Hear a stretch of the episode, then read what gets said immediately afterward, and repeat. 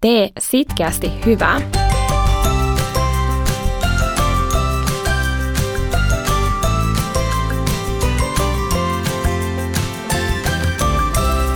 Donkkipodi. Tämä on Donkkipodi, podcast, jossa tehdään oivalluksia elämästä raamatun ja donkkilehden äärellä. Mun nimi on Iida, mahtava kun oot kuulolla. Tämän kerran aihe on Tee sitkeästi hyvää. Mitä sä ajattelet tästä neuvosta? Yritä puhua aina hyvää tai niin, että siitä seuraa hyvää.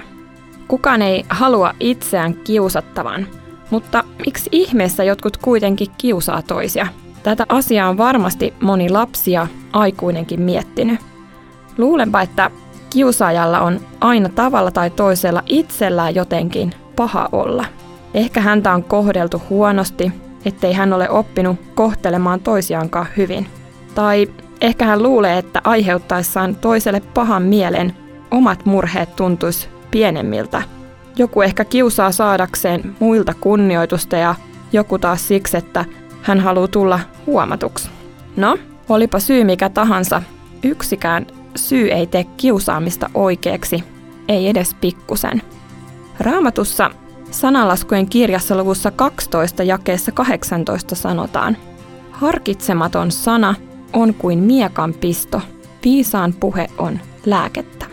Jos sua hei kiusataan tai jos huomaat, että jotakin toista kiusataan, antaisin sulle yhden neuvon. Kerro kiusaamisesta jollekin aikuiselle. Jos hän ei kuitenkaan auta, kerro asiasta sitkeästi aina uudelle aikuiselle, kunnes joku auttaa. Älä luovuta, vaikka sua pelottais. Nimittäin aikuisen tehtävä on auttaa, kun lasta kiusataan.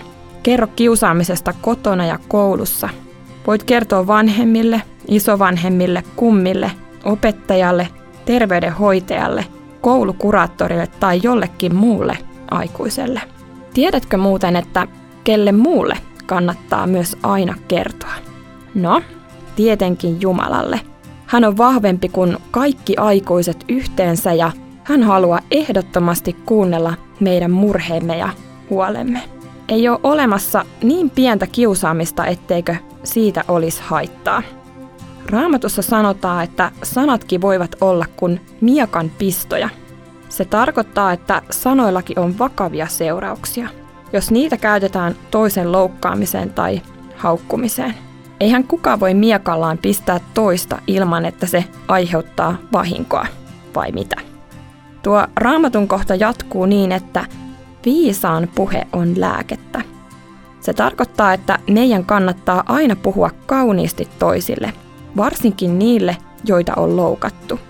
Hyvät ja kauniit sanat voi hoitaa meitä niin kuin lääke. Rukoillaan. Rakas Jeesus, auta minua aina toimimaan niin, että siitä seuraisi hyvää. Aamen. Ja sit hei, kysymys sulle. Miten sä voisit auttaa kiusattua?